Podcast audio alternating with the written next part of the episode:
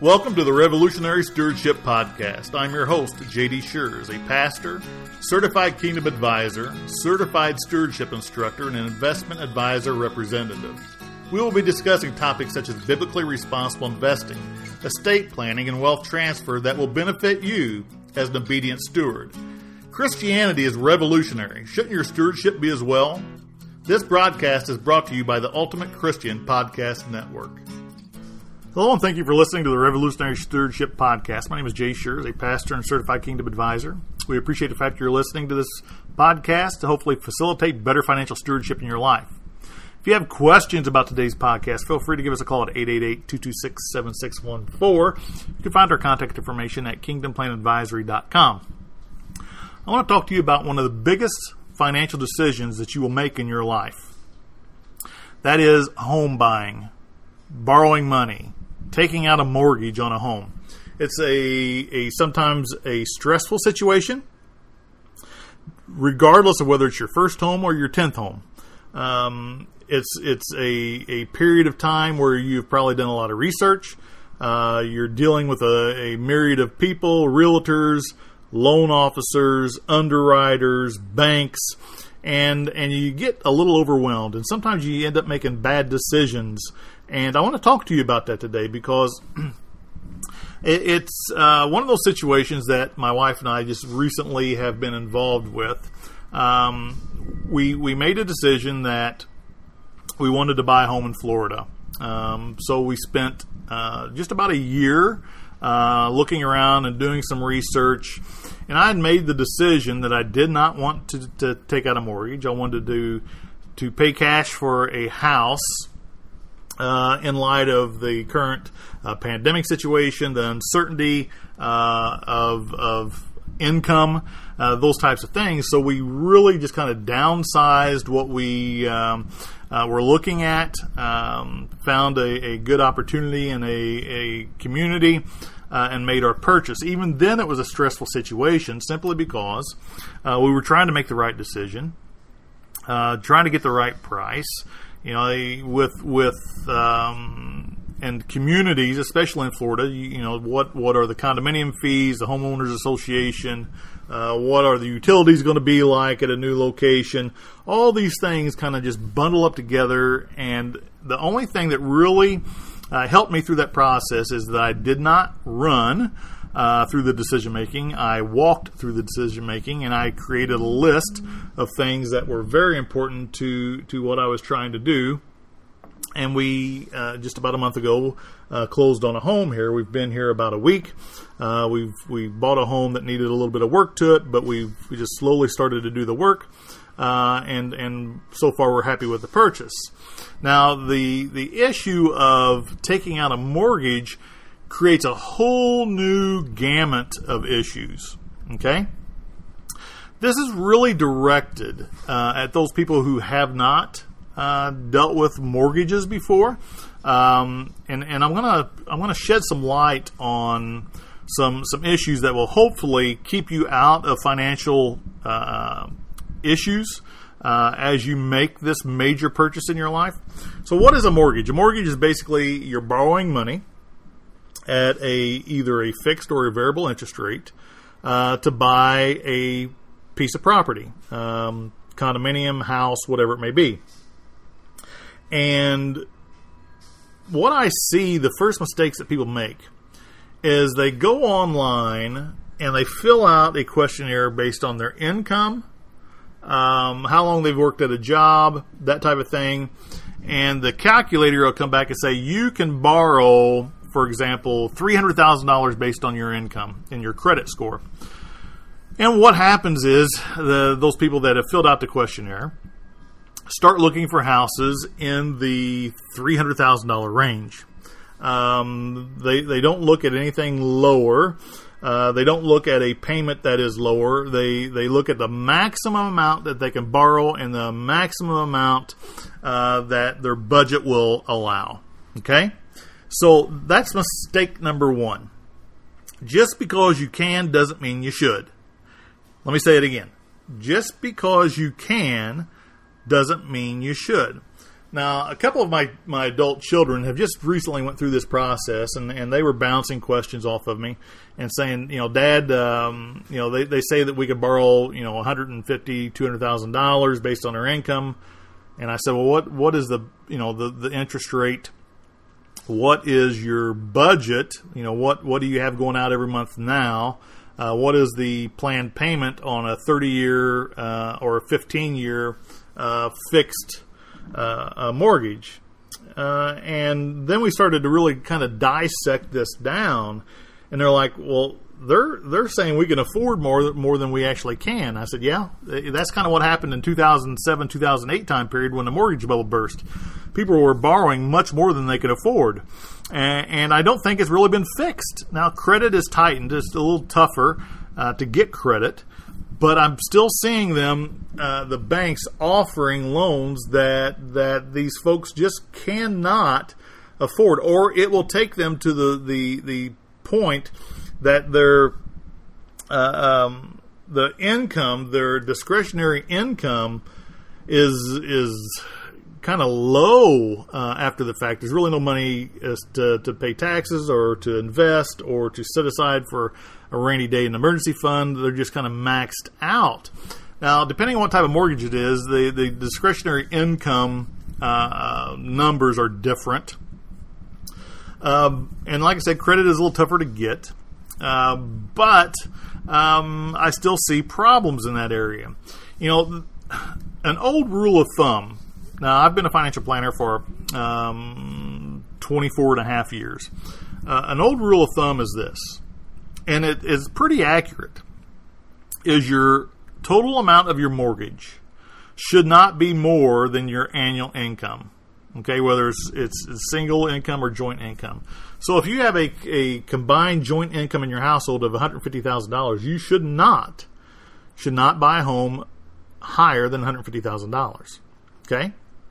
Another, just a very simple rule of thumb is your mortgage payment should not be more than one week's income. So if you have $750 a week in income, your mortgage payment should not be higher than that. Once again, I see people get into a lot of trouble in this area because the bank or the lending institution is willing to loan them more than they can really afford.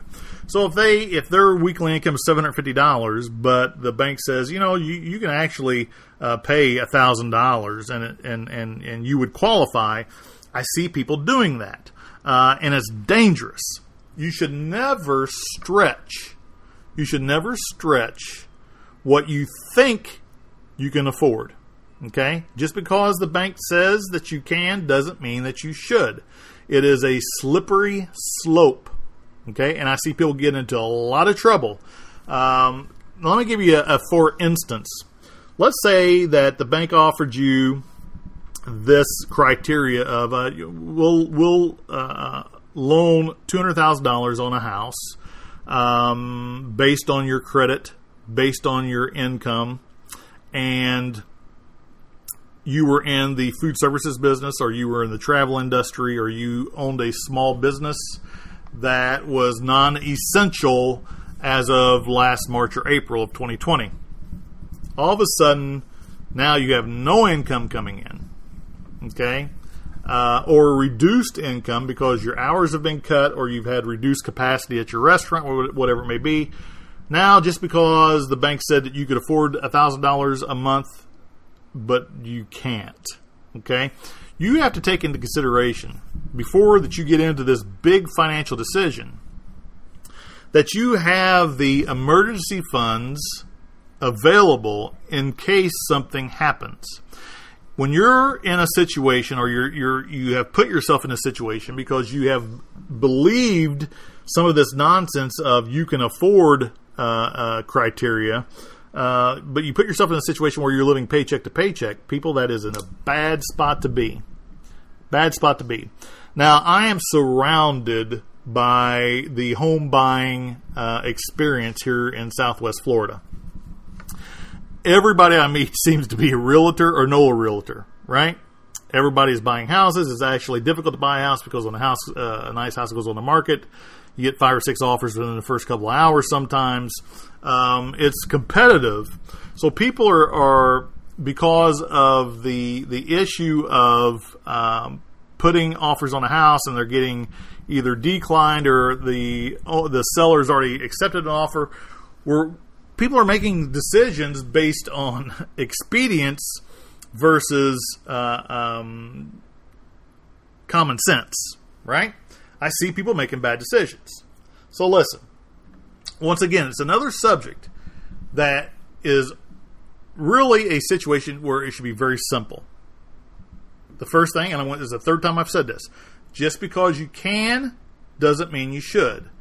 Just because the bank says that they'll loan two hundred thousand dollars on the house doesn't mean that every house you look at is two hundred thousand dollars look at houses that are 125 to 150 thousand dollars based on your area. I know, depending on the geographic location where you're looking, that may be a trailer. You know, it, in certain parts of rural America, that may be a four bedroom, three bath house sitting on a lake. It really depends on where you're at. But don't put yourself in a situation. Don't back yourself into a corner financially making this big decision. The other thing is this you really need to do a time value amortization uh, uh, calculation on how much that house is actually going to cost you over a 30 year time frame because people have the tendency to extend the mortgage payments as long as they can because they think they're paying a, a smaller amount. But if you if you uh, uh actually calculate it out sometimes you're paying two to three times what the asking price was of that house over the 30 years. So if the house was two hundred fifty thousand dollars, depending on the interest rates, you may end up paying five, six, seven hundred thousand dollars over the next thirty years, versus making a comparison, paying a little bit more, okay, uh, up front or put, putting another down uh, a, a, higher down payment, and we'll get to that here in just a minute. Um, but reducing the amount of years you pay sometimes can be a six figure difference in the final payoff. Now let's talk about the down payment. So if if you're in a situation where you're you, you don't have um, for example, uh, a, a, VA loan. VA loans don't do not require a down payment for the most part. Um, a, a, federal home loan uh, may require three to six percent FHA. Uh, but if you are uh, looking at a conventional mortgage and the bank says, "Listen, um, you know, you need to put twenty percent down," Um, a lot of people can't do that, right? So this is where I actually like what the banks are doing, uh, or the lending institutions, or the loan originators. If you don't personally have enough money to put 20% down on a house, you probably can't afford the house. Okay? Um, and the loan originators are actually asking where the 20% is coming from, and I love that because a lot of people are going to mom and dad or grandma and grandpa and saying, "Hey, can I borrow the twenty percent down on this house? I need forty thousand um, dollars on this two hundred thousand dollars uh, two hundred thousand dollar house, and I'll pay you back." Um, the loan originators are saying, "Where did the money come from? You have to show us." Now, as a financial planner uh, who manages money, I have seen this several times over the last uh, thirty six months, uh, and you have to show to the penny where that money come from. I see, for example, people cashing in investments, maybe uh, stocks, bonds, mutual funds, maybe sometimes smaller IRAs, whatever it may be. The loan originator needs documentation on what was liquidated, the date it was liquidated, how much it was liquidated for, to substantiate where it came from. Because if you are borrowing the down payment, you're probably not going to get approved. I like that. One of my own children did that. Came to me and said, Dad, can I borrow uh, X number of dollars? Now, I knew what I was going to say before it ever came out of their mouth. Okay? And I knew it was going to create a strain on the relationship. But I said, No, child, I'm not going to loan you the money for your down payment. And I explained why. I said, if you haven't been a good enough steward a good enough steward to have the funds set aside for a down payment on a house, you're not ready for your first time home buying experience. You should not have to borrow money for the down payment. If you have to borrow money for the down payment, you probably can't afford the home. Okay? You with me? So, once again, for those people who are, are just possibly looking at their first time uh, at, at looking to buy a home, just a few really, really good pieces of advice. One week's or one week of income. You know, if you get paid once a month, divide it by four. If you get paid twice a month, divide it by two. That should should never be higher than your mortgage payment. I'm sorry, your mortgage payment should never be higher than one week's uh, uh, take home pay, not gross, take home pay. And the value of the home should not be more than an annual income. Okay? So if you're a gro- uh, just a gross income uh, joint, you and your wife work um, is $150,000 adjusted gross income, AGI. Um, just because you grossed 225, but your AGI uh, and what you pay taxes on was 150, then the home purchase should be at 150,000. Um, that is it's just an old uh, stewardship method, uh, but it's it's pretty reliable. Okay. The the second thing I'm going to tell you is this: if you can't afford the down payment on the house, you can't afford the house. Okay. A lot of people don't like me to say that, but it, there's a whole lot of truth that I'm telling you time and time and time again. I've seen people get into financial trouble, and a lot of those people could not afford the down payment on the house. They borrowed it. They were just a bad risk to begin with. It was, it was it, when you're borrowing the down payment, you're basically saying, "I need a cosigner because I can't afford this house." That's what you're saying. Okay. Uh, the third thing is this: do not be pressured by the realtor or the uh, the loan company. Do not be pressured. Okay? Sometimes you got to say stop. Stop. You, are going to get the strong strong arm technique, such as this house isn't going to be on the market long. It's not going to last long. There's going to be a lot of people wanting to buy this house. You need to make a decision today, today, today, today, today. People, walk away. Walk away. If that, find another realtor. I'm serious. I am absolutely serious. That is juvenile, high pressure tactics on the probably the biggest financial decision you're going to make in your life. You don't need that person in your life. Uh, if if um, you succumb to that, you may regret it in the future. Okay. The other thing is this: you got to remember that house payment, that mortgage payment, is probably going to include your property taxes and your insurance. So they may say, well, you can borrow $150,000 and your payment's going to be $750 a week on that $150,000. You should say, well, what about my escrow? Oh, well, that's another $300. Oh, so I'm now at $1,050 a month. Yeah, you're at $1,050 a month. Well, what happened to the 750? Well, it didn't include your escrow for your insurance and your taxes. You got to include that. All right. So when I say that your payment for that house should not be more than one week's income, that should include your property taxes and your insurance. If you follow those very simple rules in regards to that major financial decision, I'm telling you, you're probably preventing yourself from a bad financial issue in the future. Okay? I'm not a realtor. I am a financial planner by trade, by discipline. Um, I'm a certified kingdom, uh, uh, certified kingdom advisor, certified stewardship instructor, uh, pastor. I don't want you to lay awake at night and worry about money. Okay, I, I don't want that to happen. This isn't a, an issue about keeping up with the Joneses. And I'm afraid that that's what a lot of people are doing. Well, my best friend or my best man or my maid of honor bought a $400,000 house in this community and we want to live in there. Well, you may not be able to afford it. Okay? Or what you may know or don't know is they may have bought a $400,000 house, but their house doesn't have any furniture in it because they can't afford it. Okay? Or they may be eating top ramen and hot dogs because they can't afford groceries after making their house payment. People, keep it simple.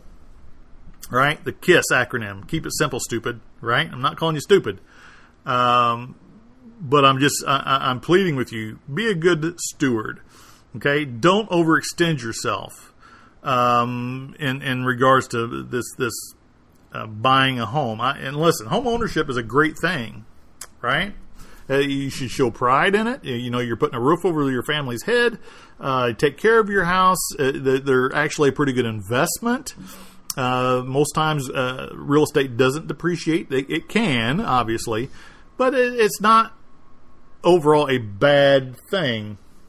That's why I don't really balk at people borrowing money for a mortgage. I think it's one of those one of those uh, debt issues that that from a financial planning standpoint that, that I can absorb and say, yeah, you know, it's probably not a bad decision.